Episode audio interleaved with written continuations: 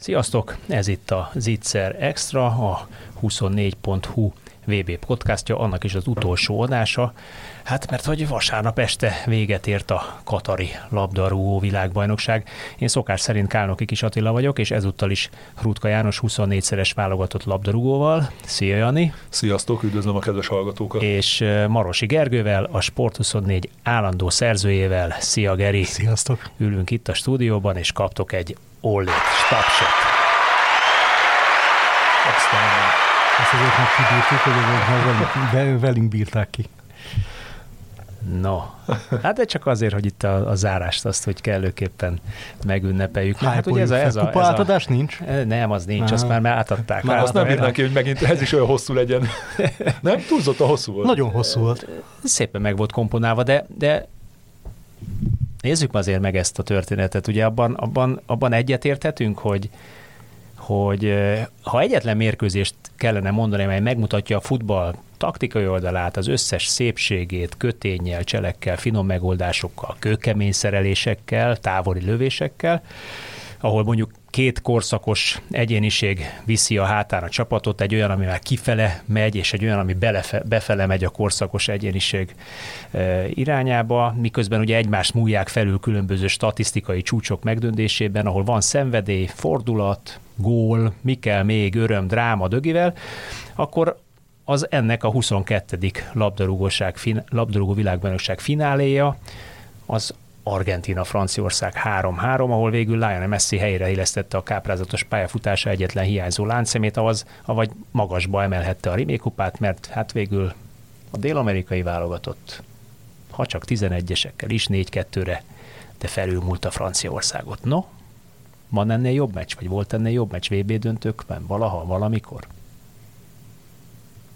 Ha valamit láttunk, vagy nem tudom, én nem, nem emlékszem te mióta, rá. Né- te mióta nézed? Én az a, az a baj, hogy szerintem nagyon nagy a percepció különbség a között, hogy élőben látod, vagy utólag nézed vissza, és én is utólag visszanéztem a elérhető döntőket, meg egyébként, ha valaki kíváncsi rá, akkor például a FIFA szolgáltatáson, a FIFA Pluszon ezeket megnézheti. De mondjuk én 90 óta látom az összeset élőben, abból azt mondom, hogy ez volt a leg élvezetesebb, legélvezetesebb és legizgalmasabb. Nekem 78-ról van először emlékem, mármint olyan, amit, amire úgy, úgy föl is tudom fogni, vagy, vagy tudatosan próbáltam, amennyire egy 13 éves fiatalember tudatosan tudja nézni a focit, de, de mégis tudatosan próbáltam nézni, és emlékeim vannak róla, de én, én nem emlékszem, hogy, hogy lett volna tényleg ennyi, ennyire széles skálán mozgó világbajnoki döntő, volt itt tényleg minden gól, parádé, amit akarsz.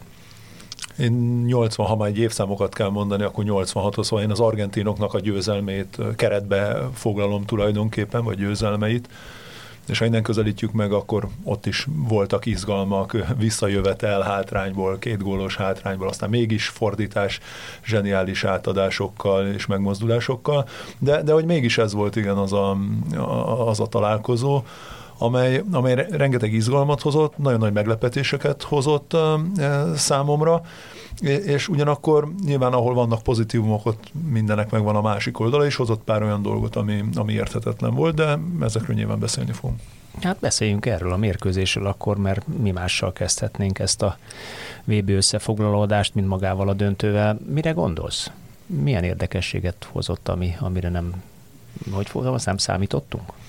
Igen, ha a mérkőzés kezdetét eh, nézzük, akkor nagyon kíváncsi voltam arra, hogy, eh, hogy melyik szakvezető milyen taktikával küldi pályára a csapatokat, leginkább azért, mert nem véletlen volt a felvezetésed, azért hozzászokhattunk, hogy a VB döntőkben azért sok kockázatot nem vállalnak a, az edzők, mert itt egyszerűen nincs lehetőség a, a javításra. Ráadásul két olyan csapat játszott, ugye Argentina, aki a legjobb védekező taktikával eh, rendelkezik, a másik oldalon de sem, aki ugyancsak nem szeret azért sok eh, rizikót eh, vállalni a mérkőzéseken, bízik a csapatában játszó egyéniségek képességeiben, és abban, hogy ezek akár mekkora probléma van, majd el fogják tudni dönteni a, a mérkőzést, de azért nem fog feljel neki menni a, a falnak.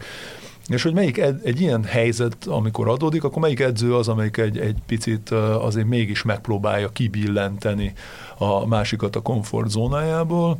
És hogy ezen a mérkőzésen Escaloni volt, különben nem először a világbajnokság folyamán, hiszen azért ő forgatta rendesen a, a, a csapatát. Felállásokat, a felállásokat is változtatott többet is. Mind, háromféle, elég ilyen, háromféle elég ilyen kamerán csapat ez az Argentina, ami nagyon sok mindenhez tud alkalmazkodni, és olyan szempontból De lehet, hogy is tud, ugye szoktuk mondani, hogy a legjobban alkalmazkodó jut le legtovább az evolúcióban, és az argentin csapat az egy kimondottan jól, szinte mindenhez tudtak úgy nyúlni valahogy, hogy azt a javukra tudták fordítani alkalmazkodásra, kivétel mondjuk az első meccsüket amiből meg inkább tanultak. Mire gondolsz meglepetésként az, hogy Di Maria baloldalon játszott? Vagy, vagy mi? Ha megnéztük a, eddig a Vagy ez ekkora meglepetést kell okozzon? Én szerintem igen, mert hogy a, ha megnéztük a franciák eddigi mérkőzéseit, akkor mindenki úgy gondolt eddig, hogy hát a baloldal az rendkívül erős támadásban egy Theo Hernándezzel, mióta a testvére megsérült és bejött, ő is egy olyan balhátvéd, aki, aki nem a legtöbbször a csapataiban, klubcsapataiban sem azzal bíztak meg, hogy ott kell maradnod hátul és fegyelmezetten védekezned, hanem sokkal inkább ráerőltetik az akaratukat az ellenfeleikre. A Milánnál is szinte az egész mérkőzés alatt az ellenfél baloldalának a legelején tölti a, az idejét, idejét, ott játszik a világ egyik legjobb baloldali játékosa, és mindenki úgy volt ezzel, hogy akkor rendben van, akkor ott biztos Mbappé mögött majd adódnak lehetőségek, a felfutó Teo Hernández mögött lesznek üres területek, és akkor próbáljuk meg azt bejátszani. És Scaloni húzott egy olyat, amire eddig senki nem gondolt, ő pont a másik oldalt kezdte el feltölteni. Erre az oldalra ugye De Pault rakta a középpályán, ami ugyancsak nem egy egyedi eset, hiszen már játszott az elődöntőben is ezen, ezen az oldalon, és, és ezzel okozott egy, egy olyan töbletet ott a bal oldalon, meg egy olyan meglepetést, amivel egyrésztről Dembelét védekezésre szorította, ezt ő nem tudja játszani nyilvánvalóan, ez hát nagyon, nagyon gyorsan igen, be, beigazolódott, és ráadásul ezt tette egy olyan játékossal, nyilván ő látja a számaikat, látja, hogy milyen formában van, ugye voltak megbetegedések, mindkét csapat sérülések, látja, hol tartanak ezek a, a sérülések, és lehetőséget ad egy olyan játékosnak, aki azért sérüléssel bajlódott egész végül ezen a világbajnokságon sem lehet azt mondani, hogy kimagaslót nyújtott, sőt, mondhatni, hogy ott a kezdeti lelkesedés után inkább tartaléknak számított már Di Maria, mint stabil kezdőjátékosnak, és, és lehetőséget ad neki, és ez, ez annyira jól sül el, hogy születik belőle 11-es, születik belőle gól, születik belőle rengeteg helyzet, és Argentina válik kezdeményezővé egy ilyen mérkőzésen. És eltelik úgy 40 perc, hogy erre a másik oldalról nem érkezik reakció, arról a másik oldalról, ahol meg úgy voltak vele, hogy hát nekem mit kell túl gondolni az egészet, van egy jó csapatom, és majd... Fölrakom a csapatot, igen. megoldja. Ez mennyire szólt Kondénak, ugye ő a jobb hátvéd, vagy célirányosan Kondé Hát szerintem szólhatott neki is, mert azért azért nyilván tisztában voltak vele, hogy nem tudom, nem a fénykorát élő lám játszik ott. Vagy bár mondhatnám bármelyik klasszis jobb hátvéd, jobb hátvédet. Tehát azért a franciák valamilyen szempontból egy kicsit, kicsit sok volt a középső védő a csapatban. Hát úgy jártak, mint a németek ilyen szempontból, csak sokkal tovább Igen, csak a... Ugye? Tehát mármint, mármint a csapa, igen, csapat igen, összeállítás Vagy mint a németek 2014-ben, ahol ugyanez a, De náluk azért ugy, ugyanez a kiegyensúlyozatlanság benne volt bizonyos szintig a csapatban, de tudták, tehát eddig teljesen jól tudták kompenzálni, az volt az érdekes, hogy eddig senki nem kezdte el ütni ezt a posztot, amit Rudi is mond, mert hogy, mert hogy mindenki arra gondolt, hogy Mbappé úgyse védekezik, mögötte meg Hernández úgyis előre rohangál, ahogy úgyis előre rohangált egyébként ma is, tehát teljesen mindegy volt ilyen szempontból, hogy az ilyen könnyebben támadhatónak tűnt, mint a másik, ahol Dembele is azért fegyelmezettebben, de azért, azért itt láthattuk, hogyha nyomás alá kerül az az oldal egy olyan jó képességű szélső részéről, mondjuk, mint Di Maria. Tehát az kell hozzá, hogy Di Maria képességei meglegyenek, akkor azért Dembelének is súlyos problémái vannak ott a védőmunkával. Igen, de lehet akkor pontosan ezért én úgy láttam, aztán javítsatok ki, hogyha nem, hogy ugye nagyrészt az argentin labdakihozatalok Enzo Fernándezen keresztül jöttek, ő megtalálta Messi-t, túltöltötték a jobb oldalt, mindenki azt hitte, hogy majd akkor ezen az oldalon jön a már franciák bal oldalán jön a támadás, de nem, mert ők mindig fordítottak általában Di Maria felé az első félidőbe, és ugye ott egy üresebb területen Di Mariával és a, a McAllisterrel ott, ott viszonylag ügyesen kavargattak.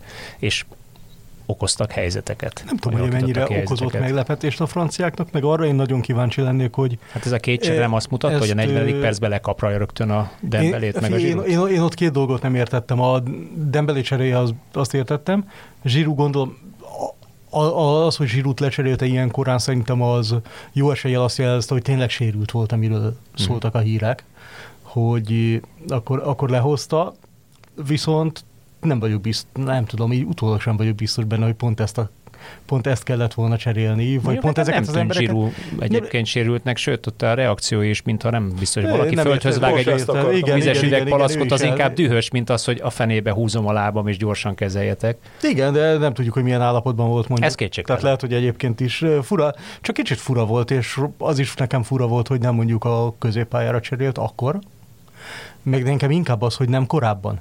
Tehát szerintem azt, hogy ez így nagyon nem működik, azt már 25 perc alatt le lehetett mérni, és, és biztosan megsemmisítő lehet, hogyha lecserélnek egy VB döntőben a nem tudom 25-30. percben, úgy viszont teljesen indokolt lett volna akkor belenyúlni cserével a meccsbe. Az, hogy a 40. percben nyúlt, az már nem osztott és nem szorzott a félidő szempontjából szerintem. Ja, arról beszéltünk uh, még, hogy előfordulhatott-e volna az, hogy nyilván, amikor adódik egy ilyen probléma, akkor az edzők megpróbálnak a csapaton belül átforgatni, módosítani, és abból a játékos állományból megoldani egy ilyen problémát, aki már eleve ott van a pályán, ne kelljen feleslegesen cserélgetni. Nyilván most már magasabb számban lehetőség van arra, hogy változtassanak a, az edzők, így lehet, hogy lazában nyúlnak ilyen lehetőségekhez is, de hogy Dembele kiváltására olyan nagy variációs lehetőség nem lett volna, legfeljebb megcseréli a két szél, szélsőt, és akkor Mbappé eh, játszik jobb oldalon, Dembélé bal oldalon, de hogy És sok... maradnak ugyanazok a problémái, amik addig voltak. Igen, és hogy ezzel én is maximálisan egyetértek, amiről beszélt Geri, hogy amikor érsz lesz egy ilyen problémát, és itt nem az volt, hogy egyszer, egyszer előfordult, hanem folyamatosan nyomás alatt voltak eh, tartva, csak ugye az argentinok alakítottak ki lehetőségeket, akkor valószínűleg ez igényelt volna már előbb is orvoslást. És Zsiró valószínűleg azért mérgelődött, mert az ezek után nem a legszebb, hogy a 41. négy perccel a szünet előtt tulajdonképpen jó volt, volt hosszabbítás is, de négy perc azt akkor nem tudhatta. Szóval négy perccel a szünet előtt az egyik legjobb játékosodat, aki még akár gólkirályi címre is esélyes lehet. Hát meg nyilván azt, azt, szeret azt segíteni, szeretne segíteni a válogatott. Igen, és, és nem is annyira rajta múlott. A Dembelével nyilván ott nem lehet vitatkozni, de pont Dembelét kellett volna lecserélni 25 vagy 30 perc után, mert amíg ő a pályán volt, azt pont néztem, öt párharcából egyet sem nyert meg, nem volt Nagyon gyenge meccse volt. Igen, de, de, hogy azon kívül gyakorlatilag semmi nem működött, nem passzjáték nem működött, a körülbelül 30, bő 30 perc eltelt, Mbappé kevesebbet ért labdához, mint bárki a pályán, kivétel Emiliano Martinez. Hát az első fél időben 11-szer volt nála Igen, labda, és, és az úgy, ez... hogy jelentősen javult a fél idő utolsó negyed órájára a statisztikája, tehát semmi közük nem... érintése volt, azt mondta, a 34. percben írtam föl, mert kíváncsi voltam, mert hogy úgy tűnik, nem ért volna Tehát az, az eredményezőn levő 2-0 az tulajdonképpen a játéképe alapján még körülbelül hízelgő is volt a franciáknak. De hogy különben így folytották el Dembelét, nem? Hogy ez is volt a másik indoka tulajdonképpen annak, hogy Di Maria bal oldalon kezdett, hogy a pálya közepét a három belső középpályás De Paula, Fernandezzel és McAllisterrel azt nagyon jól megszállták, ők ott uralták a belső részeket, és az előlévő hármas pedig picit szélesebben helyezkedett, ők meg a passávokat zárták le. Így pedig, a, így pedig Dembelének az egyetlen fegyverét, a, a rápasszokat, a mélységi passzokat, amit ő átvesz, ráfordul és tud egyezegyezni, azt teljesen elfolytották. Szóval támadásban semmi haszna nem volt Dembelének, védekezésben meg amúgy se volt, mert az meg nem az ő pályája. És szerintem most azt is megtanulta, hogy a 16-oson belül nem ne, nem feltétlenül kezdünk nyúlkálni egy VB döntőben. Milyen érdekes volt, hogy a 123. Nagyon, percben nagyon nekem ott jutott volt. ez újra eszembe. Ott volt, Igen. amikor az Mbappé befele cselezett, és mindenki ugrált el Mindenki elugrált és vissza, nagyon rutinosan. mint nem igen, igen pont ez az, amit meg kellett volna tanulni. Tehát ez nem ilyen klasszikus szélső megoldás, visszajöttél védekezni, de minek? Igen. Sokkal, sokkal kevesebb kárt okoztál volna, ha nem jön. És, és azzal azért, hogy viszonylag korai gól, jó, nyilván egy könnyű, könnyű síppal befújt 11-es volt, mert ha nem tudom, hogy hol van az a határ, de kontakt nyilván volt, meg hát Na, lába összeakadt, a kezével is oda, szerintem is meg lehetett adni, csak ilyen, látunk már olyat, hogy ezért nem adták meg, és a VAR valószínűleg, ha befújják, akkor jóvá hagyja, ha meg nem fújják be, akkor meg lehet, hogy akkor Az, az eddigi VB tapasztalatok alapján nem szól közbe a VAR olyankor, hogyha valaki Igen, de itt, itt mondjuk, hogy a játékvezetői egység elég konzekvens volt, mert hogy a másik oldalon is simán befújta Abszolút, szerintem nem vezette rosszul egyébként a meccset abszolút, az ember. Abszolút, abszolút nem, abszolút nem, de tényleg az, Jani hogy... bólogat, szerinte, szerinte volt, voltak hiányosságok, na? Jó, azok szerintem mindig vannak. Azért. De e- eleve uh, ugye onnan közelítjük meg, hogy egy ilyen volumenű mérkőzést egy uh, lengyel bajnokságban edződő bíró elbíre sok szempontból, vagy egy bronzmérkőzés, egy katari, e- e- egy katari játékvezető elbír. Jó, ja, ezért mondom, hogy azért ők rengeteg, nemzetközi szinten rengeteg mérkőzést. Még a katari az keveset. Vezetnek. Igen, a katariról ez már kevésbé mondható el. De hogy azért voltak szerintem a mezőnyben, és itt a mérkőzés alatt fel is írogattam magamnak párat ilyen apró hibáik, ami nem ilyen, ilyen szemetszúró, viszont egy csapatot nagyon ki tudnak billenteni az ilyen ítéletek, mint például volt rögtön a negyedik percben, arra emlékszem, amikor felívelték Upamecano felé a labdát, elfejelte, hát két méter magas védőről beszélünk, és ugye ott volt Messi előtte, és Messi persze védték, szabadrugás Messinek. Vagy amikor Teo Hernández az a körülbelül a 38. percben volt, a 16-os mm, előtt, ugye Teo Hernández ért oda előbb a labdára, ütközött Messivel, megint Messinek fújták. Vagy említhetném a... De ezt láttuk az egész fél, hogy konzekvensen védték a sztárjátékosokat hát, a Vagy nyilván, ami a legnagyobb kérdés. Vagy nevezzük a sztárhatásnak. Igen, igen. Hát az NBA-ben is tudod, a legjobb dobók azok általában. De, de akkor lehet, hogy, a, lehet, hogy az Evra erre, erre gondolt, amikor azt posztolta a Twitterén, hogy nem Argentinától féltem, hanem a játékvezetőtől? Nem, hanem szerintem ő, Vagy a 11-esre a 11-esre, igen, a Otamendi 11-esére mert, um, mert ott mindenki a piros lapot hiányolta. Ugye utolsó emberként, kilépő ember, nincs köze a, a labdához, nem a labdára irányult a, a szerelése, a szabály szerint elvileg ez 11, 11-es és piros lapnak kellett volna lenni, de hogy még sárga se legyen, szóval semmilyen lap, ez a utolsó emberként való szabálytalankodás, ezt hiányolták nagyon sokan. Szerintem ott még a franciák talán, ha valamit, amikor a végén így elszabadult minden a kettő-kettő után, és teljesen őrülten elkezdett mind a két csapat rohanni, akkor volt egymás után két olyan eset, amiben a, amikor a franciák fordultak, a kontra, egy, fordultak kontra. a kontrával, nem, nem kihozták, a, kihozták a labdát, mind a kétszer tovább ment, aki kihozta, egyszer Komán, lehet, hogy mindkétszer Komán. Komán volt, Komán, Komán, Komán képtelenség volt megállapítani. Szitu és mind a kétszer az argentinok teljesen rutinosan oda mentek, hogy sárgáért lerúgják, mert le kellett, viszont mind a kétszer tovább ment, és mind a kétszer befújta a bíró a szabálytlanságot, és úgy, hogy létszámfölényben mehettek volna abból, vagy le, lehetett volna négy, négy a háromban létszámfölény. Igen. Volt, igen. Tehát arra, arra, én is ideges lettem volna mondjuk például a helyükben.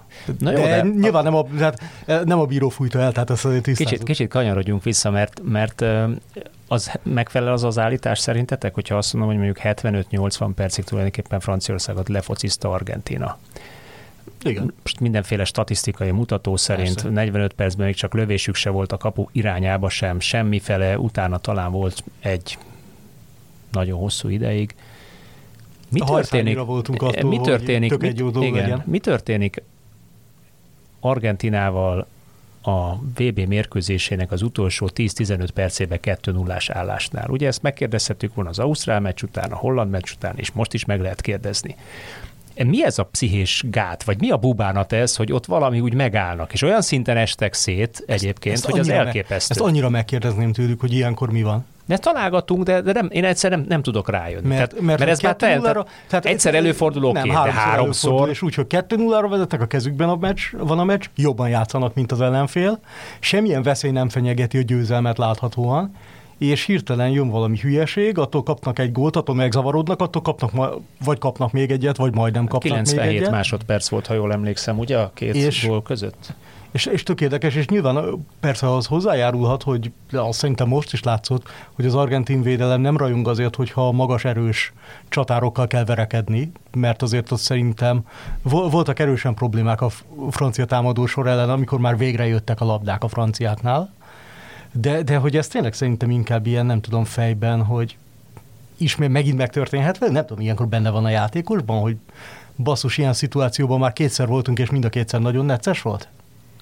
Szerintem különben benne van ez a játéknak a lüktetése, az, hogy nyilván nem tudsz 90 percig oda szegezni valakit, és azt az iramot diktálni, amit mondjuk ők például az első fél időben, és és aztán nyilván történnek változtatások egy mérkőzésen, amire vagy reagál, vagy nem reagál az ellenfél, akár cserék, akár csapaton belüli felállásbeli módosítások, és ezek billenthetnek ki, billenthetnek ki csapatokat. És most is És Deschamps változtatott annyit a 75-80 percig, akár szerkezetben, taktikában? Ha igen, akkor mit? Hogy ez megzavarhatta Argentinát? Hát ha utólag nézzük, akkor azt azért szerintem ki lehet jelenteni, hogy Kolomuáninak és Türemnek is a becsülése az, az pozitív volt, és, és abszolút hát és hozott szerintem, a... Szerintem Kamavingára meg Kománra is áll lesz, ez, tehát ez a cseréi azok nagyon javítottak a francia játékon. Igen, és amennyire ők javítottak, a másik oldalon például Akunyának az érkezése, ha csak a teljesítményeket nézzük, meg az addig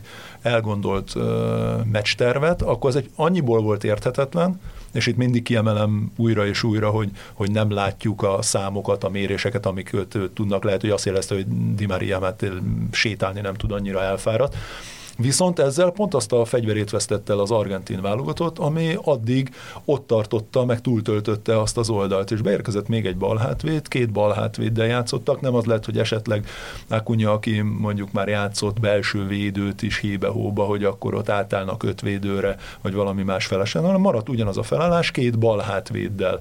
Nyilván Akunyáról senki nem feltételezte azt, hogy ö, olyan dolgokat fog csinálni, mint Di Maria, kell figyelni a beadásaira, nem szabad engedni átlövések közelébe, és akkor nagyjából az ő támadásainak a védekezése az egy megoldott feladatnak tekinthető. És, és ennek következtében, hogy így már nem tartottak ott annyi embert a franciáktól védekezésbe, meg ott is folyamatosan jöttek a frissítések és a cserék, ugye ők átálltak 4-2-3-1-re Koman érkeztével, így pedig már hozzájuk került át a mérkőzésnek a, a, az irányítása, és, és ez volt szerintem egy ilyen kulcsmomentum, meg amit felírtam, amit észrevettem, az Komannak volt pont a szerepe, hogy miután beszállt, volt egy pár harca a saját térfélének a közepén, és egyből utána elkezdte húzni a lábát, és ott ki is ment Desamzon, és néztem is, hogy nagyon fogdost a sántikált a félpályán, és ott üvöltött vele Desam, de azt lehetett látni, be is vágták egyszer, hogy üvölt vele. És hogy gondolom azt kérdőre vonta, hogy hogy fordulhat elő, hogy pályára küldik, nem melegített be rendesen, vagy mi, amikor két perc után megső, vagy mi van vele. És akkor elkezdte erőltetni, de még a futásnál is lehetett látni, hogy sántit, és mint hogy elmúlt volna a, a, a fájdalma. És akkor jött ugye ez a 69. percben az első eh, lehetősége, ami nem talált kaput ugye a franciáknak, és akkor onnan a 70. perctől kezdve kezdett szépen lassan fölénybe kerekedni Franciaország, és onnan már tényleg a csodával határos módon nem fordult meg maga a mérkőzés. Argentinának egy elég nagy eredmény volt az, hogy ez túlélte azt a az utolsó, nem tudom, 8-10 hosszabbítással együtt mennyi lehetett, az 15 Igen. percet, anélkül, hogy nem vesztette el ezt a VB döntőt, pedig előtte agyon nyerte. Mert hogy ott, ott az teljes, gyakorlatilag minden alkalommal, ahol a franciák fordultak, az volt benne, hogy ők akkor gyorsabbak, erősebbek, nagyon szétcsúszottnak látszott a Momentum az, az ő oldalukon volt, tehát ők érezték is, hogy a végéig a 10-15 percben. Én, én azt nem tudom, én tartottam tőle, hogy az lesz a hosszabbitárban, ahogy a hosszabbitárban lett, hogy de Sampa tudjuk, hogy mennyire szereti a biztonságot, meg ilyen, hogy nem lehetett volna ezt még egy kicsit nyomni? És a hollandoknál ugyanez volt szerintem a kérdés, amikor a hollandok kiegyenlítettek. De ott van egy tök nagy lélektani előny. A sírból megmentetted a totál simán elvesztett VB döntődet. Megvannak a helyzetek, tehát nem is csak az, hogy kiegyenlítettél, és utána tudod, visszaáll mindenki, és várja, hogy vége legyen, hanem ment mindenki tovább, mint az őrült, és látszott, hogy egyszerűen mindenhova jobban érnek oda, gyorsabbak, lepatintják, erősebb, megvan a helyzet, ki tudják dolgozni és hogy ezt így hát a varázsütés az egyik összement volna, a másik pedig kettő egyre még vezettek, és akkor mint összement volna az egyik, a másik meg megtáltosodott volna. Tiszta ilyen, ilyen érzésem volt, hogy, hogy mind sebességben, mind gondolkodásban egyszer csak az egyik lelassult, a másik meg fölgyorsult. Ez az, amiket Döbbenetes, ez az, hogy miket tud produkálni a, annyi, a sportpszichológia. Annyi, annyi, annyi ilyen... tudunk mérni, de ezt nem tudjuk mérni, és hát ez tök érdekes ez a mérkőzésnek, ez az ingázása hogy tényleg akár van egy olyan öt perced, ami megfordul. De látod, és ez, és ez, ez lehet, hogy simán csak annyi, hogy, hogy mondjuk a 11 játékos fejéből mondjuk 6-nak, 5-nek megfordul a fejébe egyszer csak, hogy jaj, és az egy olyan blokkot ad, ami vagy lepereg előtt a holland meccs, lepereg előtt az ausztrál meccs, jaj, már megint. És az, az lehet, hogy méterekben, egy-két méterben már tetten érhető, mert ugye tudjuk, hogyha az agy nem százszázalékos, akkor a test sem lesz százszázalékos, mindent az agyunkon Szerintetek van ilyen különben? Én, én, én pont azon gondolkoztam, hogy én nagy tudod, tudod mikor, érkezte, mikor éreztem ezt, hogy van ilyen? Ne haragudj, Rudikám, pont a 90-es évek magyar válogatottján éreztem ezt. Én nem éreztem, sőt, hát ugye akkoriban kis túlzással több jobb játékosunk játszott külföldön, mint most. Jó csapatokban játszottak a labdarúgóink külföldön. Nem éreztem ekkora különbséget az európai futball és a magyar futball között. Nem éreztem ekkora elérhetetlen távolságot. Viszont mindig azt láttam, hogy a magyar válogatott, vagy a magyar klubcsapatok a 70-75. percben fizikálisan elfogynak, és ugye hiába adja le az agy a jelzést, ha fizikálisan nem tudod megcsinálni, és ez fordítva is igaz. Tehát, hogyha agyban nem vagy ott, lehet, hogy még fizikálisan meg tudnád csinálni, hogyha nem jó ütemben adod le a jelzést, meg kicsit bambá vagy, kicsit nem tudsz már úgy figyelni, akkor ugyanígy jársz. És ez, ez például annál a válogatottnál nagyon sokszor éreztem, lehet, hogy sem hülyeség, amit mondok, de, de vagy megerősíted, vagy nem, de mindig azt éreztem, hogy, hogy valahogy kicsit elfogyunk, és innen kezdve ez a pszichés nyomás is lehet, hogy ugye 70-75 percig bírod a pszichés nyomást, az, hogy koncentrálj egy nálad jobb csapat ellen, hogy a, a a kisebb képességet a koncentrációval, a csapategységgel próbáld meg kiegyenlíteni, de ebbe belefáradsz. Mondjuk lehet, hogy itt egy sportpszichológusnak kéne igazságot tenni ebben a, ebben a dologban. Ezzel maximálisan egyetértek, de most ugye abból indulunk ki, hogy két hasonló képességű csapat találkozott Abszolút. egymással, és az egyiknek nem kell 90 percig mondom, koncentrálni az és védekezni. Az agy. Viszont az agy elkezd én, én azért kérdezem, hogy, hogy, ez, hogy, hogy nem gondoljátok-e sokkal inkább azt, hogy ez egy tudatos edzői mester. Hát ha megnézitek a francia válogatottat, akkor hogy estek ki tavaly például az Európa bajnokságon, ahol ugyancsak nem játszottak jól, elnünk se játszottak jól, utána találkoztak Svájccal, vezettek három egyre, visszaállnak nyugodtak, mert hogy nekik ott vége van a mérkőzésnek, és aztán visszahozzák az ellenfelet a mérkőzésbe, az, a, a, annak a végén, ugye az utolsó 10 percbe kaptak két gólt, így lett döntetlen, aztán elmentek 11-esre, és kiestek. Mi volt most az angolok ellen? Megszerezték gyorsan a vezetést, visszaálltak, védekeznek. Angolok felpörögnek, gólt lőnek, új, nagyon nagy baj van, akkor megint vissza kell jönni.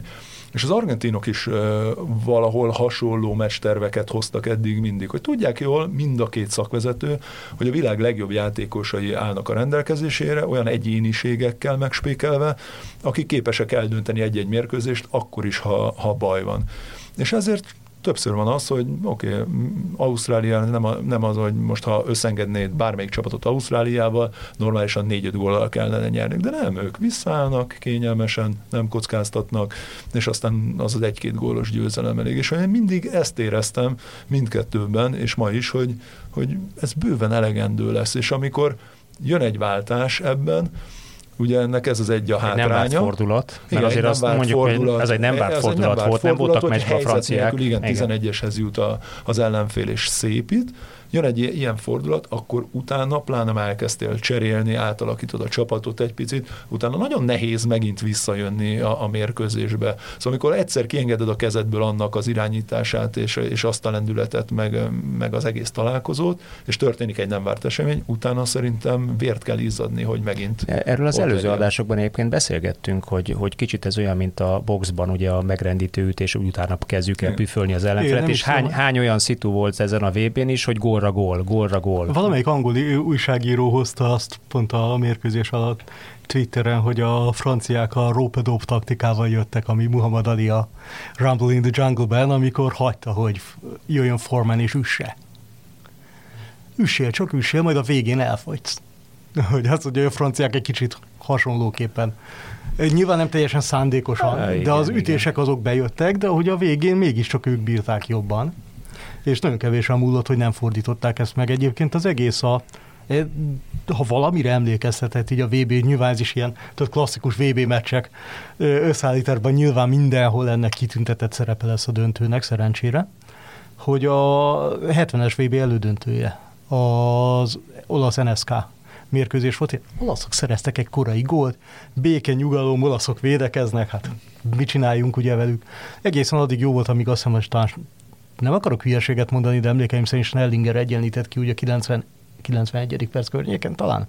Tehát a, leg, a legvégén előre jött egyik német védő egyenlített, és a hosszabbításban elszabadult minden, ami addig nem, és azért klasszikus a mérkőzés, mert hogy ugye 4-3 lett az olaszoknak, de hogy egyébként, hogyha megnéztük volna az az előtti 70 percet, akkor azt néztük volna, hogy hülye vagy miért klasszikus. És ez a döntő pont olyan volt, hogyha szerintem megnézzük, ha nem tudom, 2-0, és a 77. perc közti történéseket, akkor hát miért beszélnek erről a mérkőzésről, mint, mint ilyen fantasztikus, ritkán látható döntőről, hogy aztán hirtelen elszabadult, de szerintem ez a foci egyik varázsa pont a kevés gól miatt hogy egy, egy csomó csapasportákban, ha akkora fölényben van egy csapat, mint amekkorában most Argentina volt ért a ját rendes játékidő nagy részében, akkor az vége, az sitt, az ellenféle van húzva, a kosárlabda meccs 35 ponttal vezetnek, a végén már mindenki játszhatja a cseresort, köszönjük szépen, ez a mérkőzés meg van nyerve. És nagy valószínűleg egy normál bajnok is meg van nyerve. Igen. De ez nem egy normál igen, bajnok igen, volt, igen, és itt szerintem ezt a varást tudja akár a többi sportág is nehezen fölvenni ezzel a varázsal a versenyt, hogy, hogy ennyi, és megváltozik.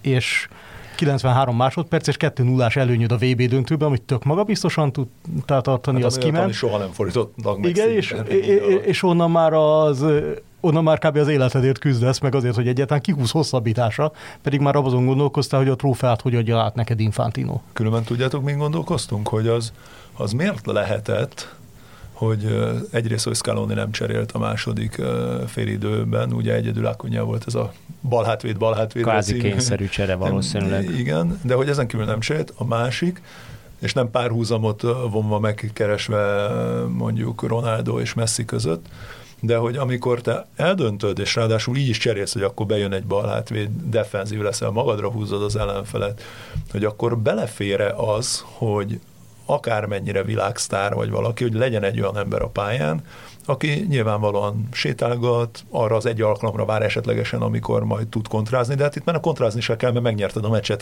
2-0, hogy akkor nem jobb -e esetleg egy olyan játékos, aki tényleg gürizik helyette és védekezik. Mert ha megnézzük például Julian Álvarez-t, hát ennyit futni csatárc, én nem is láttam még, szóval az tényleg sprintbe közlekedett a, a védő között, és próbálta lezárni azokat a passávokat, amelyet Messi elfelejtett, vagy nem akart, és tényleg felőrlődött, és le is kellett cserélni a, a hosszabbításban, és persze egy utólag azt mondjuk, hogy jó, mert, mert hogy úgy hozta a sors, hogy kellett még Messi-nek a zsenialitása a hosszabbításban is, de eljutottak-e volna idáig, hogyha egy ilyen helyzetben, amikor me, ők is deklaráltan szeretnék megtartani az eredményt, így terveznek, erre viszik a cseréket minden, akkor bent hagyjanak egy ilyen játékost.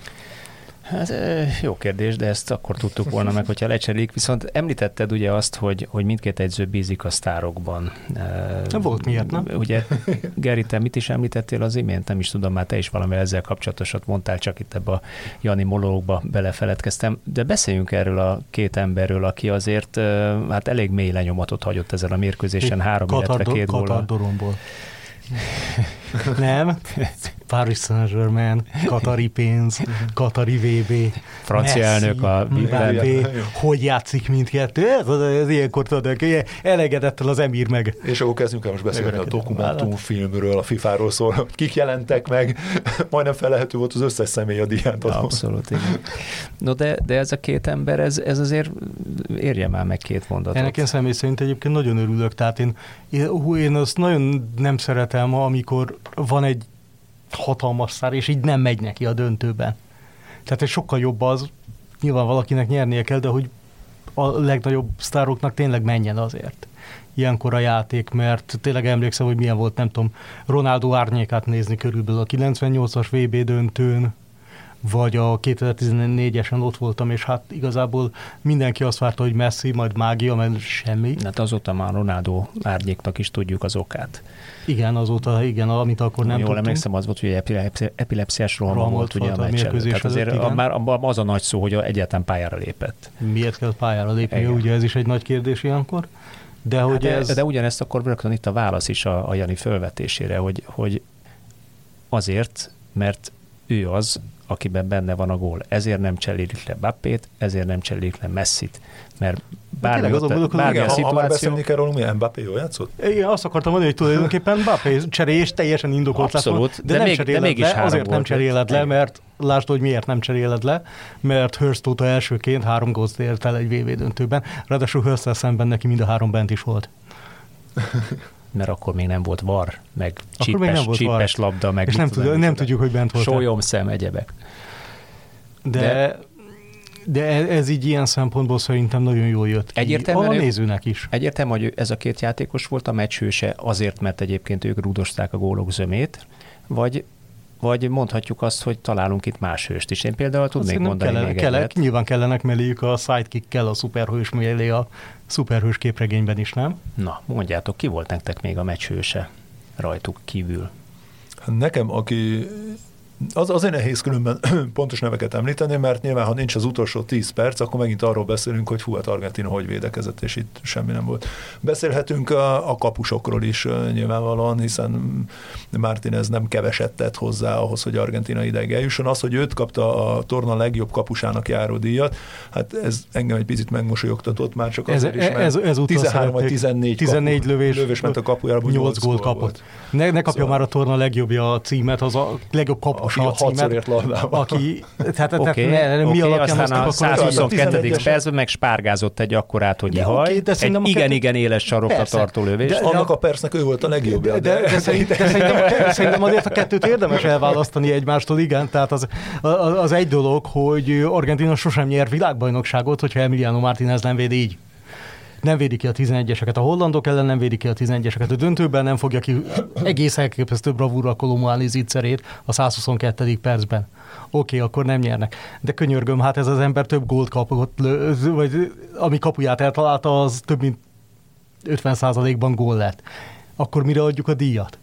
Akkor miért nem kapja a Bono? Akkor miért nem kapja Livákovics? Mondhatnám, hogy olyan statisztikát produkáltak, már kézilabdában sem túl erős. Igaz? De hát, de hát 40, tényleg, hát most a sport, a sport 24-ben pont a kapusok közti különbségről ugye, volt cikk. Nézzétek meg azt a táblázatot, hogy gyakorlatilag e, Martinez alul teljesíti a VB legjobb, a legtöbb kapusát abban, hogy mit kellene, és ha azt nézzük, hogy mit idézőjelben kellett volna fognia, azt se fogta meg. Hát Loris azt hiszem 74%-kal érkezett, 74 ez, a, ez alapján egyébként a tornakapusa sokkal, sok, tehát sokkal, tíz, sokkal jobban el tudtam volna fogadni, ha Loris kapja a torna kapusát, aki itt a döntőben is óriásiakat védett, csak éppen nem véd 11-est.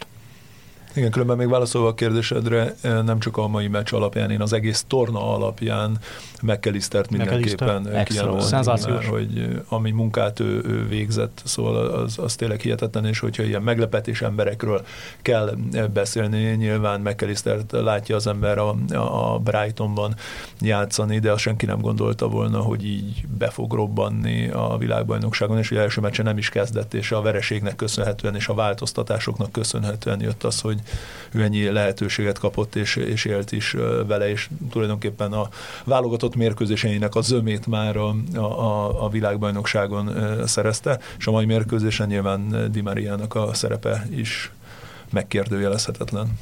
Én még egy embert oda tennék azért ezt a 21 éves fiatalembert, Enzo Fernándezt, aki aki, nem véletlenül aki meg, is meg a torna legjobb fiatal játékos. Aki káprázatos, káprázatos mutatókat. És ő sem kezdett Szaudarábián. Nem, igen, de azért egy VB döntőn azt hiszem 89%-kal passzolt, 77 sikeres passza volt, de nagyon sok labdaérintése volt, értetően posztján fogó, és ezt megspékelte tíz szereléssel, tehát egészen káprázatos mutatói vannak ennek a fiatal embernek már most. Hmm. Hát aki látja a Benficának a, a mérkőzéseit Roger eh, Schmidt-tel azért, azért tud csodát látni, hiszen ebben a szezonban ők tényleg zseniálisan eh, játszanak, és annak a csapatnak is ő már meghatározó tagja, szóval érdemes lesz szerintem nézni. Egy újabb 100 millió. Egy, jó 80, egy újabb 80 és 100 millió közötti átigazolások, igen. Benfica. És McAllister tényleg tipikusan az a játékos, le fogja valaki igazolni, nem tudom, 90 millióért, majd néz, hogy mit kell vele kezdeni, és nem biztos, hogy annyira jól fog, meglátjuk, hogy hogy fog működni. Összességében, de, ja, bocs. De, de, de, hogy nem biztos, hogy az a játékos, akire azt mondod, hogy úristen, mennyi pénzt fizettél ki, és azonnal visszakapott tőle ezt, hanem inkább szerintem ő egy jól kitalált rendszerben viszont fantasztikus, és ahogy a VB-n végigazolt. Összességében hogy érzitek, hogy Argentina megérdemelte nyerte ezt a VB-t? Én azt mondanám, hogy helyreállt a rend a, a végére, és én kifejezetten örültem annak, hogy ez a két csapat jutott a, a, a döntőbe. Ugye amikor felvettük a, az első adásokat, akkor, akkor arról beszélgettünk, hogy hát a két dél-amerikai csapat közül van valamelyiknek a legnagyobb esélye arra, hogy oda kerüljön a döntőbe, és nyilván mellette lesz majd egy, egy nagyobb európai is, és ha innen közelítjük meg, akkor, akkor, akkor igen, nyilván sokkal jobb, hogy ez így történt, mintha valami kis meglepetés csapat jutott volna szerintem Marokkó vagy Horvátországra gondolok. Azt hiszem, hogy jobb, ez, jobb ez, ez az egész forgatókönyve, ez, ez így tökéletes volt uh-huh. Marokkó személyében. Meg Megkaptuk az első, igen, a első afrikai csapatot, a legjobb négy között Horvátország megint, ugye Modric zseniálisan uh, teljesített és hát mint mindig voltak nagy kiesők, nagy elhullók idő, időközben, úgyhogy, Jók úgyhogy ha innen közelítjük meg, szerintem a forgatókönyv, a dramaturgiája jó volt ennek a világban. Szerintem egyébként igen, tehát most az argentinoknak nyilván volt egy olyan meccsük, amibe beleszaladtak, részint szerintem saját butaságuk, vagy rugalmatlanságuk, vagy nem tudom, hogy mi miatt az a, a szaudiak elleni vereségbe, meg az, hogy kettőből két gólt kaptak. Ugyanez két gól és két gól, igen, igen, igen, igen. Kettőből két lövésbe akad, ami azért általában ritka, és elvesztették, de hogy erre nagyon jól reagáltak, és nagyon rugalmasan, és utána tényleg hozták azt a, általában azt a magabiztosságot, ami korábban is jellemző volt rájuk, és hogy ezt a döntőben is tudták azért nagyon hosszú időszakon keresztül, és ez alapján azt mondom, hogy igen, megérdemelt. Megérdemelt. De szerintem, ha a franciák nyerik ezt a VB-t, én még arra is azt mondtam volna egyébként, tehát, de azt se, azt se lehetett volna érdemtelen győzelemnek nevezni. Mondjuk a franciáknak nincs nagyon okuk kétségbe esni, szerintem hát alszanak erre egyet, mert hogyha azt nézzük, hogy valahol a, a francia B és C válogatott között fejezték be ezt a világbajnokságot, mondjuk utolsó 40 percet hát körülbelül ez, ez játszotta, és ilyen 20 éves, 21 éves fiatal emberek ugrottak be és játszottak egészen magas szinten, Hát azért az komoly, komoly jövőt sejtett, vagy azt mindenképpen, hogy Franciaországgal négy év múlva is Espárgányira, espárgányira voltak attól, hogy megnyerik. Nagyon kíváncsi lennék, ahogy Southgate esetében is az angoloknál felvetődik ez, hogy mit csinál ez a francia csapat egy merészebb edző. Aztán lehet, hogy hát Az angoloknál ezt most nem fogjuk megtudni. Az angoloknál ezt nem fogjuk megtudni, igen. Aztán, aztán egyébként lehet, hogy az lenne, hogy egy merészebb edzővel meg mennek a levesbe a csoportkörben, vagy nem tudom mert azért Desamnak meg a mérlege az azért magáért beszél, ugye, hogy azért három nagy tornán döntőig eljutni, az az azért elég ritkaság válogatott szinten. Hát és Nemzetek Ligája még. És Nemzetek Ligáját is nyert. Ugye tehát... évente csak egy mérkőzést veszítettek eddig. Ugye vele Igen, és akkor... most idén a Nemzetek Ligájában volt egy kis kérdésfeltétel, vagy pár igen, kérdés, igen, megfogalmazott, hogy csak Ausztriát tudták megverni, és majdnem kiestek a, az A csoportból. És pont, ez, bocsánat, pont ez volt a kérdés, amit Geri is feszegetett, hogy, hogy egy ilyen volumenű csapatból ki lehetne hozni többet, vagy sem. Mert Lehet, amikor ilyen játékosaid vannak, akkor, akkor ugye mindenki azt várná, hogy irányítsd a játékot, hogy kreatív légy, és ne csak akkor, amikor már nagyon ég a ház a fejed felett valószínűleg Fernando Santosnak is föltették ezt a kérdést a portugál szövetségkapitának, és meg, is, és meg is, vála, és meg is válaszolták. Igen, de aztán meg is válaszolták, mert leváltották. De a kérdés az, hogy, hogy ebben az agyon terhelt modern futballban, ami alapvetően mégiscsak a klubfutballról szól az év 365 napjából mondjuk azt a körülbelül 10 darab válogatott meccset leszámítva. Elvárható-e az, egy válogatottól, bármely válogatottól, hogy hihetetlen kreatívan, ötletesebben, ötletesen szervezett csapatjátékot mutasson be és domináljon az ellenfelén. Van-e arra elegendő idő, hogy ezt leoktasd, leszervezd? Kérdezzük meg Házi Flicket, és megkapjuk rá gyorsan a, a, a választ. Szerintem ez... ez Mert hogy ők így játszottak egyébként. Igen, igen. Szerintem Mire ez, mentek vele? Ez igen, és akkor ez mindjárt egy válasz, ugye, hogy a pragmatizmus, vagy pedig a proaktivitás. Nyilván, amikor ugye az eddigi világbajnoksággal, ellen, világbajnokságokkal ellentétesen nem 30-40 napod van a felkészülésre, hanem 6, akkor az sok mindent behatárol, ugyanakkor meg ugye sokan azt mondják, hogy de hát amúgy is találkoznak 6-szor, 7-szer, 8-szor egy évben mindenki tud mindent. Szerintem ez sokkal inkább edzőfüggő, egy edző elképzelésfüggő, játékos állományfüggő. Hiába szeretne Márko Rossi letámadni és nyomás alá helyezni válogatottakat, hogyha nincsenek meg hozzá a, a játékosai. Hogyha vannak olyan játékosaid, akik viszont ezt bírják, és, és alkalmasak erre, és, és ilyen nagy a tudásuk, akkor azért ott szerintem el lehet várni azt, hogy, hogy ne csak a szerencsére bízd oly sokszor a, azt, hogy, hogy nyersz, vagy nem, vagy nem nyersz. Vagy a minimális, ne, ne, ne vagy a minimális reaktív, kockázat kerül. Ne csak reaktív vállalásnál egy kicsit többet. Talán. És szerintem Dösampot valamennyi, valamilyen szinten, ezt nem tudom jobban megfogalmazni, lehet, hogy ebben a döntőben segbe harapta a saját kockázat kerülése egy kicsit. Mert hogy szerintem az is kockázatvállalás lett volna, ha már a 20. 25. perc környékén belenyúl a meccsbe, ami totál indokolt lett volna. És akkor lehet, hogy nem 2-0.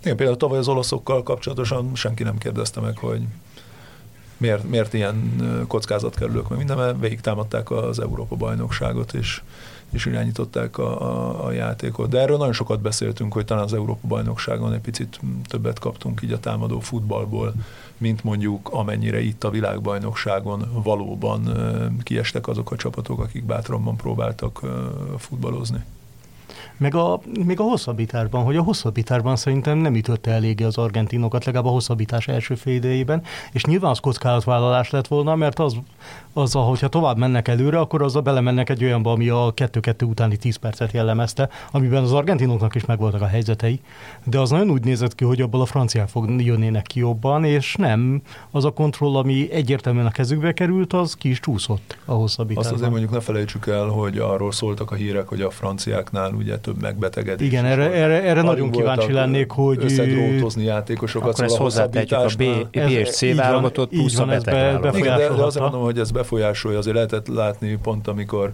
bejött Lautaro Martinez, és ott segített elfáradni egy picit Váránnak, és le kellett őt is cserélni. Rábió, amikor lecserélték, az teljesen el volt fehéredve az arcát rajta, és lehetett látni, hogy már nem százszázalékos, és, és nem bírja úgy a mérkőzés. Szóval, hogy voltak olyan kényszerű cserék is, amik nyilván befolyásolják a mérkőzésnek a, a, az alakulását, és amikor megállás nélkül cserélned kell a hosszabbításban, nem azért, mert szeretnél, hanem azért, mert kell, akkor, ak- akkor nyilván nem tud elsődleges lenni az, hogy, vagy nem feltétlenül elsődleges az, hogy folytasd ott, ami, ahol abba hagytad, ami hatalmas erőket emésztett fel ugyanakkor, hogy vissza a gyereket 0 Nem rajongok a sportdokumentumfilm sorozatokért több okból, bár vannak bennük nagyon jók, de hogy már nagyon sok egy kapta fa, de ilyenkor azért megnéznék tényleg egy olyat, hogy a francia táborban mi volt a döntő előtt, mert hogy az tényleg egy csomó minden befolyásolhatott milyen állapotban vannak, és ezeket bármennyire is Szerintem egy folyamatos válságmenedzselés volt náluk itt a, a csapat kijelöléstől kezdve, hiszen ugye már a csapat kijelölés után is esett ki játékos, mm. lásd Benzema, ami mondjuk nem, De, egész jól nap, igen. mondjuk, Eg- ami nem egy, nem egy gyenge láncszem. egész jól sikerült menedzselni a válságot. Na most, akkor, na most akkor ilyen szempontból ítéljük meg újra Dösampot ezen a világbajnokságon. Tehát ilyen szempontból nézzük, akkor viszont valószínűleg zseniális munkát végzett. Hát, hogy, Vagy a Dösamp és a stábja. Hát meg a stábja, meg tényleg az, meg hogy a francia játékos nevelés. Tehát az, hogy ennyi, hogy tényleg van 40-50 eszméletlen jó képességű játékosod, és ennyi kiesőt is elbír a válogatottad úgy, hogy eljut még a világbajnoki döntőig, és majdnem megnyeri azt, az fantasztikus. Tehát azt szerintem önmagában az egész francia futballnak egy nagyon nagy dicsérete, hogy ennyi kieső vált, ennyi, ennyi sérült után egy csapatnál még azt is könnyebben meg lehetne magyarázni, ha a csoportmeccsek után hazamész. Hát az biztos nem kell magyarázatot keresni, de hát ugye ez klasszikusan a kudarckerülés alapszabálya, hogyha már az elején magyarázatot keresel, akkor viszontlátásra véged is van. Ugye akkor igazi kudarckerülő vagy, de most ezt a francia válogatottról nem lehetett nem, elmondani, mert ezek beleálltak mindenbe. Na jó, film... de azért azt se felejtsük el, mert akkor ennek, ennek is, nem tudom, mi van velem, ennek is van egy másik, másik oldal, igen, mert a kommunikáció jó, hogy ennek is van egy, egy másik oldala, hogyha egy ilyen helyzetben, mert hogy mi elképzeljük azt, hogy hogy a francia válogatott az Benzema, meg a legjobb játékosok alkotják. De ha megnézzük mondjuk a statisztikákat, akkor azt mondjuk, hogy oké, okay, kiesett Benzema, kiesett Enkuku, de megjött egy 19 kanadai ponttal rendelkező Muani, Kolo Muani, megjött egy 17 kanadai ponttal rendelkező Türám, és akkor mi a különbség? Hát most komolyan szóval, hogy, Milyen sztori lett volna, hogy, hogy annyi, annyi játékos van a francia futballban, és annyiben játékos áll a válogatott rendelkezésére, hogy minőségben nem feltétlen biztos az, hogy jobb lett volna Benzemával most, amilyen, amennyire sérült a csapat, egyen, a csapat egyensúlya meg lehet, hogy abszolút nem lett volna jobb. És bejött Zsirú, és Zsirú hogy játszott? Egy zseniálisan játszott a döntőt, kivéve az, az egész világbajnokságon. És, a, és így is igaz az a mondás szerintem, amit talán vele kapcsolatosan, de sem kapcsolatosan kérdőre vannak, vagy felvetnek, hogy, hogy így is ez a francia válogatott jobb, mint a nem azt mondom, hogy az összes, de, de, de a válogatottaknak a többsége, Döntő a keretük erősen. Akkor beszéljünk egy kicsit már másik oldalról is, Scaloniról is. Azért ez a és arra lennék nagyon kíváncsi, mert ugyan ezt már érintettük egy előző adásban, hogy Lionel Messi mitől táltosodott meg az elmúlt mondjuk másfél-két évben a válogatottban mondjuk az előző tizenvalahány évéhez képest, amit ugye ez a világbajnokság kristály, kristálytisztán ö, mutatott végül, hogy van hét góllal és, és három gólpasszal zárt, ugye? Vagy hogy talán, ha jól emlékszem így. Na mindegy, de lényeg a lényeg, hogy most szerzett körülbelül 10 kanadai pontot, az 21-hez összesen az 5 VB-n volt 21-e, most abból 10 csinált. Most nyert egy éve Copa Amerikát, most nyert világbajnokságot. Lehet-e köze ennek a megtáltosodásnak, és egyáltalán az argentin válogatott dicsőség sorozatának, amit ez az egy csúnya szaudarábiai vereség miatt, miatt, miatt nem 44-es győzelmis vagy veretlenségi sorozat talán, hogy azért ez a Lionel Messi-nek életében először volt most egy olyan szövetségkapitánya, akit ő személyesen jól ismert, csapattársak voltak. A debütálásakor Scaloni még itt játszott Budapesten az argentin válogatottban. Együtt léptek pályára, mondjuk csak két percet ugyan, de mégis, hát azért volt valami személyes kontaktus. Lehet-e köze ahhoz, hogy azért Ajala és ki a másik, az is kiváló játékos volt, na minden nem fog eszembe jutni. Szóval két további kiváló játékos a 90-es évek, 2000-es éveknek elejei játékosa van mellette, akik szintén Európában szocializálódtak, és akik már talán hasonlóbb játékos menedzsmentet, csapatmenedzsmentet, hátteret tudtak biztosítani, mint amihez egyébként ő a Barcelonában mondjuk Guardiolánál, aki az utolsó fűszálat is megmutatta, hogy hova kell álljon, és te hova kell álljál ahhoz képest, kitalálta. Lehet ennek köze ahhoz, hogy ezért működött jobban ez az argentin gépezet, és ezért működött jobban Lionel Messi? De én azt, azt láttam, hogy uh, ugye a ezt, ezt mindenki látta, nem kell messze látó szemüveg, hogy, hogy a csapatváltás azért az nem ment zöggenőmentesen Lionel Messinek, és Párizsba érkezésével azért ott kicsit hosszabbra nyúlt az aklimatizációs időszak, mint amire De ez alatt a válogatott meg jól játszott. Igen. És hogy, és hogy ehhez, ehhez mérten, hogy a válogatottban mindig picit több jött, olyannyira, hogy ebbe az évben ugye, ha jól emlékszem, ugye a legtöbb gólját eh, szerezte pályafutásán 2022-ben minden eddigi rekord, torony magasan, szóval nem az, hogy egy-két góllal, hanem valami 7-8 góllal többet eh, termelt, mint a, a második eh, legsikeresebb évében. De hogy, de hogy lehetett érezni azt is, hogy, hogy folyamatosan 2022-ben, ahogy megszokja a Párizsban is a, a légkört, egyre jobban jön föl. Ugye maga, maga az, hogy, hogy most is a, a Paris Saint-Germainnél külön versenyt futnak tulajdonképpen Neymarral és Mbappé-val, és ő is 26 vagy valahogy így áll, 25-26 kanadai pontnál áll hihetetlen mennyiségű gól-gól fél távnál, ami, aminél tart. Szóval ő is egyre jobban játszott. Most nyilván a válogatottban meg szerintem nála ez már egy ilyen alapelvárás, hogy, hogy ő ráépül ez, a, ez az egész rendszer. Hogyha megengedik neki azt, amiről, am, amiről beszél. Most meg működik. Szerintem az, hogy nem működött. Hát vagy nem úgy nem, működött.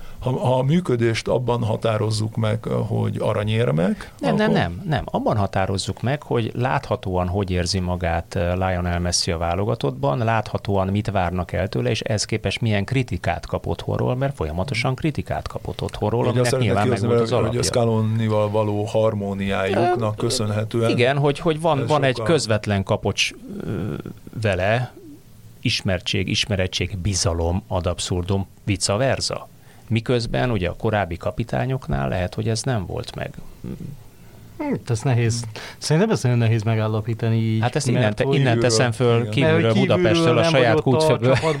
Nyilván azért az az argentin válogatottnál nagyon régen kérdés, hogy hogy tudnak Lionel Messi közé egy olyan csapatot szervezni, ami egyszerre használja ki Messinek a zseniális képességeit, és mégsem borul fel mondjuk egyensúlyban.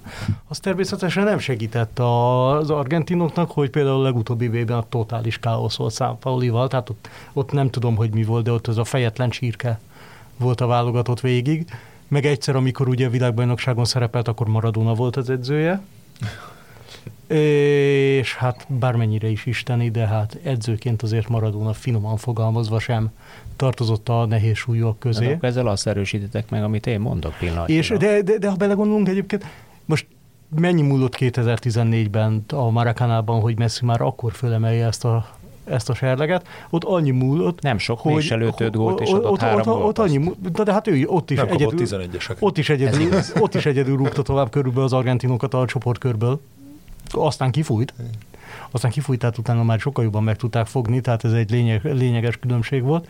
De hogy ott is gyakorlatilag azon múlott a dolog, hogy az egyébként valamivel jobban játszó argentin csapat, mondjuk, hogy Igáinnak volt, meg Palaciónak volt óriási helyzete, hogy valamelyik ordító helyzetüket mondjuk a háromból berúgják és ezek egy az egyben voltak a kapussal szemben, tehát nem is az. Egyébként és, melyik és volt a jobb me- és csapatként megvan, melyik volt a jobb, vagy játékos állományban melyik volt a jobb, a 14-es vagy a 22-es? Na most ez jó kérdés, mert játékos állományban szerintem lehet, hogy jobb volt a 14-es a argentin csapat, viszont ő, csapatként és csapatműködésben, és az, hogy a ö, messzi köré milyen gépezetet tudtak építeni, abban szerintem ez jó volt, de egyébként Szabálya sem csinálta rosszul 2014-ben tehát az, az is így működőképes volt. Ez szerintem sokkal, hogy mondjam, zökenés és mentesebben működött, de egyébként lehet, hogy azért is, mert mondjuk nem voltak még olyan további igen nagy sztárok a csapatban, mint mondjuk akkor az, mondjuk egy igáinnal azért, azért ő egy jelenség.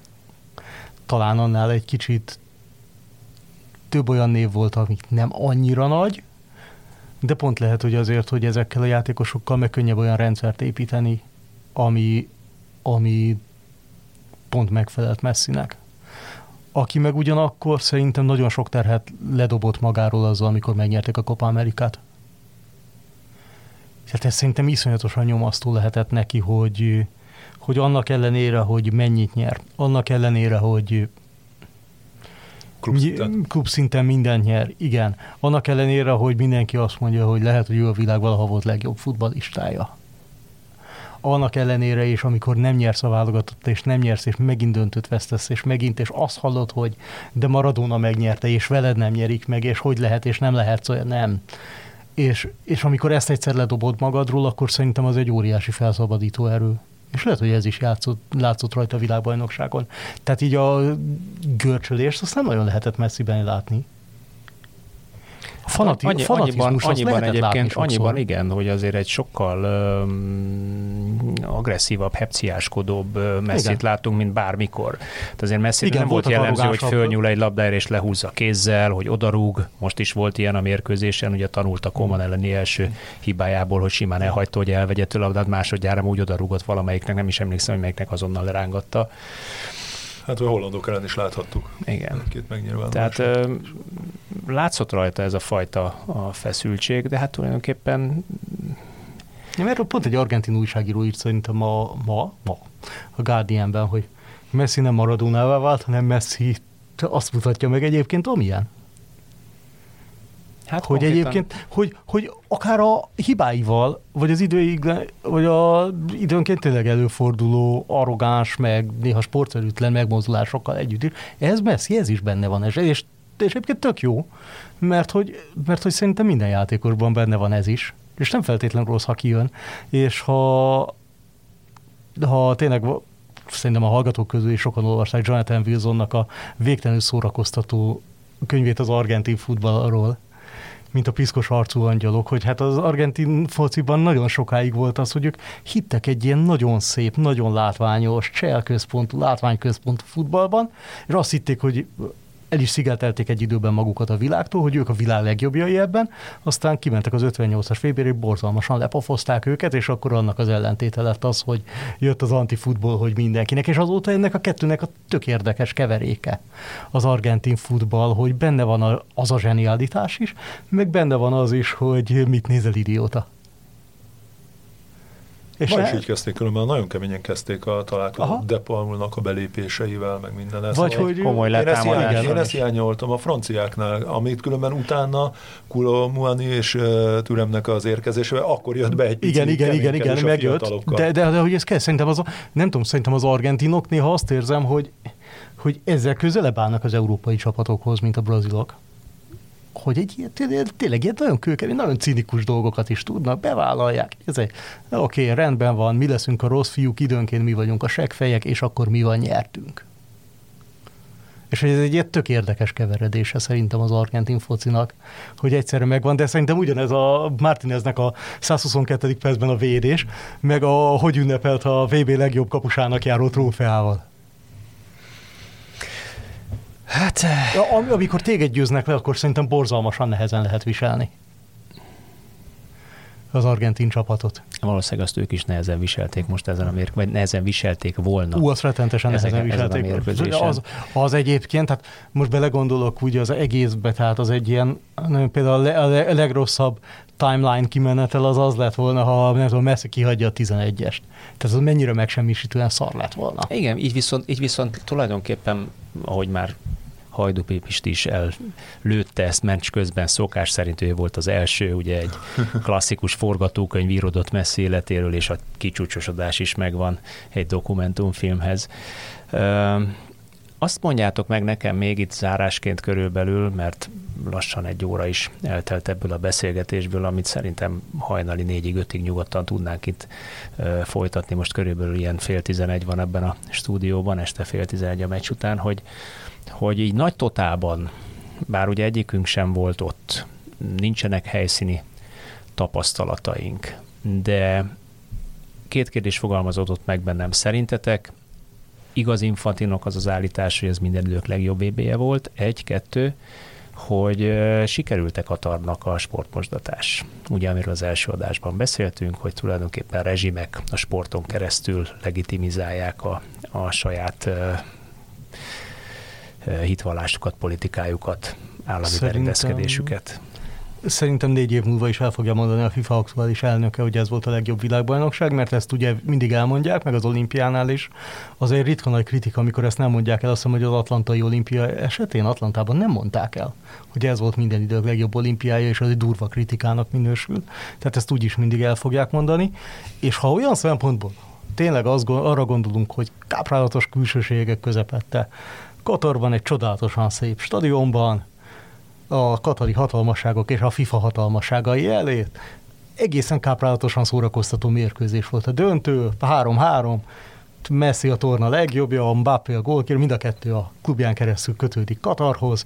Mindenki haza, mindenki arról fog beszélni két hét múlva, senki nem fog arról beszélni. Sehol. Hogy mi van a katari vendégmunkásokkal.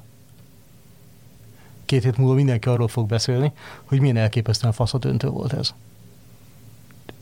De, de, de hogy szerintem... És olyan szempontból, ez, ez a futball jár, tehát ilyen, néz... ilyen szempontból szerintem, szerintem igen, azt mondom, hogy igen. Szerintem és olyan szempontból nézzük meg, hogy, hogy az első hírek és a hatalmas fölháborodások, és itt most nem elsősorban a karszalagra vagy ilyesmire mondom, hogy van sör, nincs sör, hogy van kiszolgálva a közönség, hogy nincs, fizetett nézők vannak, vagy nincsenek fizetők, ezek úgy körülbelül a negyedik, ötödik napnál megszűntek. Én nem olvastam se itthon, se külföldön ilyen típusú megközelítést. Hát mert van az a megközelítés, nem, hogyha van egy helyzet, amit nem tudsz változtatni, azon miért idegesíts magad. Uh-huh. és, és ez, ez pont egy Foglalkoz ilyen... inkább a játékkal. igen, igen, ez pont egy, egy ilyen Ezt mondja a FIFA is. volt. a másik oldalon meg, a, meg szerintem pont annak okán nem fogják tudni eltüntetni, hogy az emberekbe ez, ez bele lett táplálva, és, és ezt, ezt mindenki látja, különböző filmsorozatok, dokumentumfilmek jelentek meg róla, és amikor amiről beszéltünk már a műsor elején, és amikor megállás nélkül jönnek a dokumentumfilmek főszereplői veled szembe, és az arcodba tolják, hogy na, mi vagyunk a döntéshozók, és amit ott láttál különben, ez, ez itt, itt van, tessék akkor, akkor nyilván nehéz elvonatkoztatni, és, és szerintem az embereknek ez egyből eszébe is jut. Az, hogy a FIFA elnöke miket mond, meg miket nem mond, hát szerintem róla sok mindent elmond az, hogy mennyit szerepelt most a diátadó alatt Tudom, is. Teljesen azt, azt, azt, vártam, hogy Infantino veszi át Messi helyett a trófeát. Még hogy fordítva lesz a díját, hogy Messi adja Messi átadja Infantino. Infantino-nak. Tényleg szóval borzalmas volt, amit művelt, és hogy ez, ez az egész világbajnokság alatt így volt. Szóval az, hogy minden uh-huh. mérkőzésen bevágták, mindenhol ott kellett lennie, és mindig valami unott fejet vágott, és lehetett látni rajta, hogy FIFA, annyira nem érdekli, a FIFA ami, ami ott zajlik. A fehér tornacipővel az igen. öltönyéhez, igen. És akkor, és akkor utána elmondja azt, hogy, hogy ez volt a, a legjobb. Hát mit tud, mit tud mondani? Bármilyen negatív jelzőt használna, azzal alátámasztaná azokat a feltételezéseket, vagy akár már megállt konkrét vádakat is, amelyekkel az odaítélést, amelyekkel a rendezést, amelyel ezt az egész tornát körüllengték. És szerintem ezen, ezen, ezen nem lehet változtatni, nem változtatott szerintem az sem a hozzáálláson, hogy rossz időben rendezték, nem változtatott a rengeteg sérülés tényén, nem változtatott, nem változtatott a rossz időzítésen. Mondom ezt úgy, hogy nekem például minőségében többet adott, mint amit vártam az előzményeket ismerve. Szóval annál jobb volt, mint a, amit lehetett várni a csapatoktól, és ez köszönhető a tudományoknak, köszönhető annak, amelyet a stábtagok és szerintem a csapat körül álló személyek megoldottak egy ilyen helyzetben, és amit, amit kihoztak. Nyilván, hogyha most megkérdeznénk a klubvezetőket, hogy ők mennyire örülnek ennek a rengeteg sérülésnek és a visszaérkező játékosok állapotának, akkor ott már lenne olyan, aki nem lenne ennyire pozitív. Erősen köszülülne a torkát. Egyébként tehát tényleg, hogyha erre rácsatlakozva, hogyha azon gondolkozok, hogy ki jött ki jobban egyébként Katar vagy a FIFA, szerintem Katar. Ők ezt tök simán lehozták, megrendezték ilyesmi. A különböző aggályokat mindenki elfelejti, mert egyébként se érdekel senkit Katar. Egyébként már nyilván karikírozom a helyzetet. Ugyanakkor nyilván Adtak a FIFA-ra... új témát most itt a Európai nyilván, Parlamentben. Nyilván, igen. Lehet tovább lovakolni. Nyilván ugyanakkor a FIFA-ra egy csomó minden rájég, tehát hogyha eddig valaki azt gondolta, hogy a, mondjuk a FIFA egy, nem tudom, korrupt, pénzéhes összességében viszonylag visszataszító szervezet, akkor ez csak megerősítette hitében, de egyébként ezt más világbajnokságon is lehet tapasztalni, tehát azért ezt a, a braziliai VB-n is többekkel beszéltünk arról, amikor ezt személyesen látod, és így és így tényleg azt érzed, hogy igazából ez az egész egy egész jó budi lenne, csak hát ez a FIFA annyira taszító egy csomó szempontból, de hát nélkülük meg nincsen. De hát nélkülük meg nincsen. És nyilván akkor ennek a sikere az valószínűleg megágyaz egy közeljövőbeli újabb arab világbeli tornának, tehát Szaudarábiát nem nagyon tudjuk elkerülni szerintem világbajnoki rendezésben, és Kínát sem. Mennyire volt különben szükségszerű szerintetek Messinek a felöltöztetése? Jaj, ne, ne, ne, ne, ne, ne, ne, ne. Az annyira, miért? Tehát mi szükség volt rajta? Az Ilyenkor egyébként a messzponzor, a messzponzor is biztos örül, egyébként kitakarták a logóját, bár azért nyilván messziről készült pár tízmillió kép meg minden, de teljesen mindegy, de, de, de hogy az most annak, nem tudom, nagyon kíváncsi lennék, hogy megtudni, hogy annak mi volt a szimboli, szimbolikus jelentőség, biztos van valami, biztos el tudnak magyarázni. De egyébként ez az a... egyébként, hogy Macron is mennyit szerepelt, ugye, és a, a, előtte is tudjuk, hogy Macron mit tett azért, hogy Katarba menjen ez a ez világbajnokság, a, ez a és hogy ez már, ez, már a, ez már a cinikusság csimborasszolja, hogy még egyébként a letorna legjobb játékosát, még hogy átveszi a díjat, még be is öltöztetik. Még tehát, hogy ez a neztek nekek, na, Igen, itt van még ez is. Ahhoz képest, hogy egyébként milyen elképesztő sportélmény volt a döntő, és milyen szerintem mindenki milyen szívesen fog erre visszaemlékezni, és milyen szívesen fogja ezt visszanézni.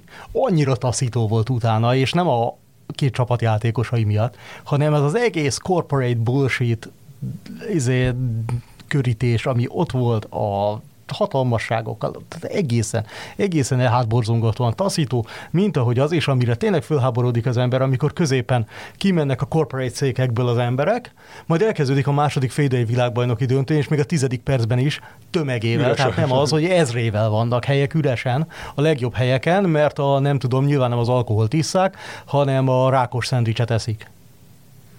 És akkor ilyenkor azt mondod, hogy akkor ezek miért, miért vannak ezek? Tehát ezek helyett az emberek helyett akár kint lehetett volna még további 5000 francia vagy argentin drukker, akik tényleg drukkoltak volna, de mindannyian tudjuk, hogy a futball, meg a sportdiplomácia, meg az egésznek a közege nem így működik. És hát szerintem ez tökéletesen, ez egy ilyen totál, FIFA-nak ez volt tökéletesen jó VB volt, nem? Korlátlan pénz, hát megkaptak mindent, korlátlan infrastruktúra, fölépítettek minden, történt, ahogy történt, mindegy olyan országban történt, ahol itt nem különösebben fog reklamálni senki. Az ország büszke arra, hogy ezt meg tudta rendezni. A szponzorok, kivétel a sörgyártót, ki vannak elégítve, mindenkinek jó, tökéletes, akár következőt is rendezhetnék. A, szerintem a FIFA az lehetne bármikor a VB Katarban, úgy gondolják. Hát talán is inkább ott fognak állni üresen a stadionok nagy valószínűség szerint még évekig. Őket. De egyébként Hajdú Pépist is azt mondta, hogy kiváló VB volt olyan szempontból, hogy egyébként mondjuk 5 per, öt percre volt minden stadion kis túlzása, Igen, és ilyen szempontból a... mondjuk a, a négy év múlói világbajnokság egy merőben más Hatalmas, VB lesz. Ott, szokásosabb lesz. Ott, ott nem, kell, nem kell semmit sem mosdatni, bár Mexikóban lehet, hogy egy kis pénzt fognak azért, ott az, no. az, az, az állami berendezkedés szintén hajlamos erre állítólag, de hát mondjuk Észak-Amerika nagy országai részéről ezt nem feltétlenül feltételezzük maximum csak kicsiben. Viszont ott azért több ezer kilométert kell majd, majd repülni. egy kicsit hagyományosabb lesz minden, nem? Nagy szurkolótáborok, futballőrült. Mit, mit vártok sok helyen, zárszóként, zárszóként mit vártok attól a, a VB-től? Lesz további átalakulás? Az, a, mondjuk akkor miután Konkakav zónában rendezik a világbajnokságot, lehet, hogy annak a zónának a csapatai uh-huh. jobbak lesznek, hasonlói, mint most, hiszen most azt Egy láttuk, Konkakav hogy a... elődöntő simán bele, beleleálltok abba a világbajnokságba, én? Pláne emelt létszámnál? Igen. Pláne 48 csapatnál. És ott leszünk-e mi? Mit, mit reméltek? Lesz-e végre megint egy olyan EB, ahol uh, nem lelkes szurkolókként leszünk jelent, hanem nemzeti színű zászlóval. Azt kérdezem, hogy ez a plusz három hely elegendő ahhoz, Na, hogy... Például igen. Kijussunk. Szerintem nagyon a határán. Nagyon a határán, igen. Tehát ez a tipikusan pont elég, lehet, hogy pont elég jó magyar, a magyar futball ahhoz, hogy ezt megugorja, de, de, de hogy ahhoz nagyon mindennek össze kell jönnie. Azért az, az EB-re még mindig sokkal könnyebb kijutni. Valószínűleg még egy-két játékosnak a jó menedzselésére komolyabb nyugat-európai ligákba és csapatokban mondjuk egy olyan fél, fél tucatnyi minimum, igen, mert akkor, akkor már lesz egy teljes tucat. Hát Marokkónál pont láttuk, nagyon jó példát mutattak, hogy milyen mennyiségű top bajnokságban vagy kiemelt bajnokságban játszó kell ahhoz, hogy eredményt tudja elérni. No, kedves Ezt, meg arra még esetleg, ja, hogy igen? egy kicsit talán az amerikai, mondjuk ennyire jobban nehéz lenne szerepelni, vagy, mert hogy visszaszerezte végre Amerika, illetve Dél-Amerika VB trófeát, de, de hogy azért szerintem az ott is állni fog, hogy az amerikai csapatok, és most bármelyik zónára gondolunk a kettőből, azok egy kicsit jobban fognak szerepelni. No, meglátjuk. Én egyébként abban bízom, hogy azért négy év múlva kicsit jobban érdekelt lesz a magyar válogatott is. Úgyhogy kedves hallgatók, szerintem bízatok velünk, mert nyilván ti is ezt gondoljátok, reménykedtek abban, hogy 2020 mikor? 6-ban? 26-ban, 26-ban Magyarország is érdekelt, érdekelt lesz. Zárjuk is ezzel ezt a podcast sorozatunkat, tekintve a jövőbe egy kicsikét, e, és könyveljük el, hogy egyébként egy viszonylag tisztességes, kiváló világbajnokságon vagyunk túl, minden felhangon túl és innen. Köszönöm, hogy velünk voltatok, Jani és Geri eh, nektek külön, hogy eh, hosszasabban minden egyes ilyen csoportkör, nyolcad döntő, negyed döntő, elődöntő, döntő, szakasz. zárás után, szakasz, zárás után elmondtátok a véleményeteket. Eh, az Itzer Extra ezzel bezáródik egy időre, de viszont minden héten jövünk tovább is az Itzerrel. Köszönöm, hogy velünk voltatok. Sziasztok! Sziasztok! Sziasztok.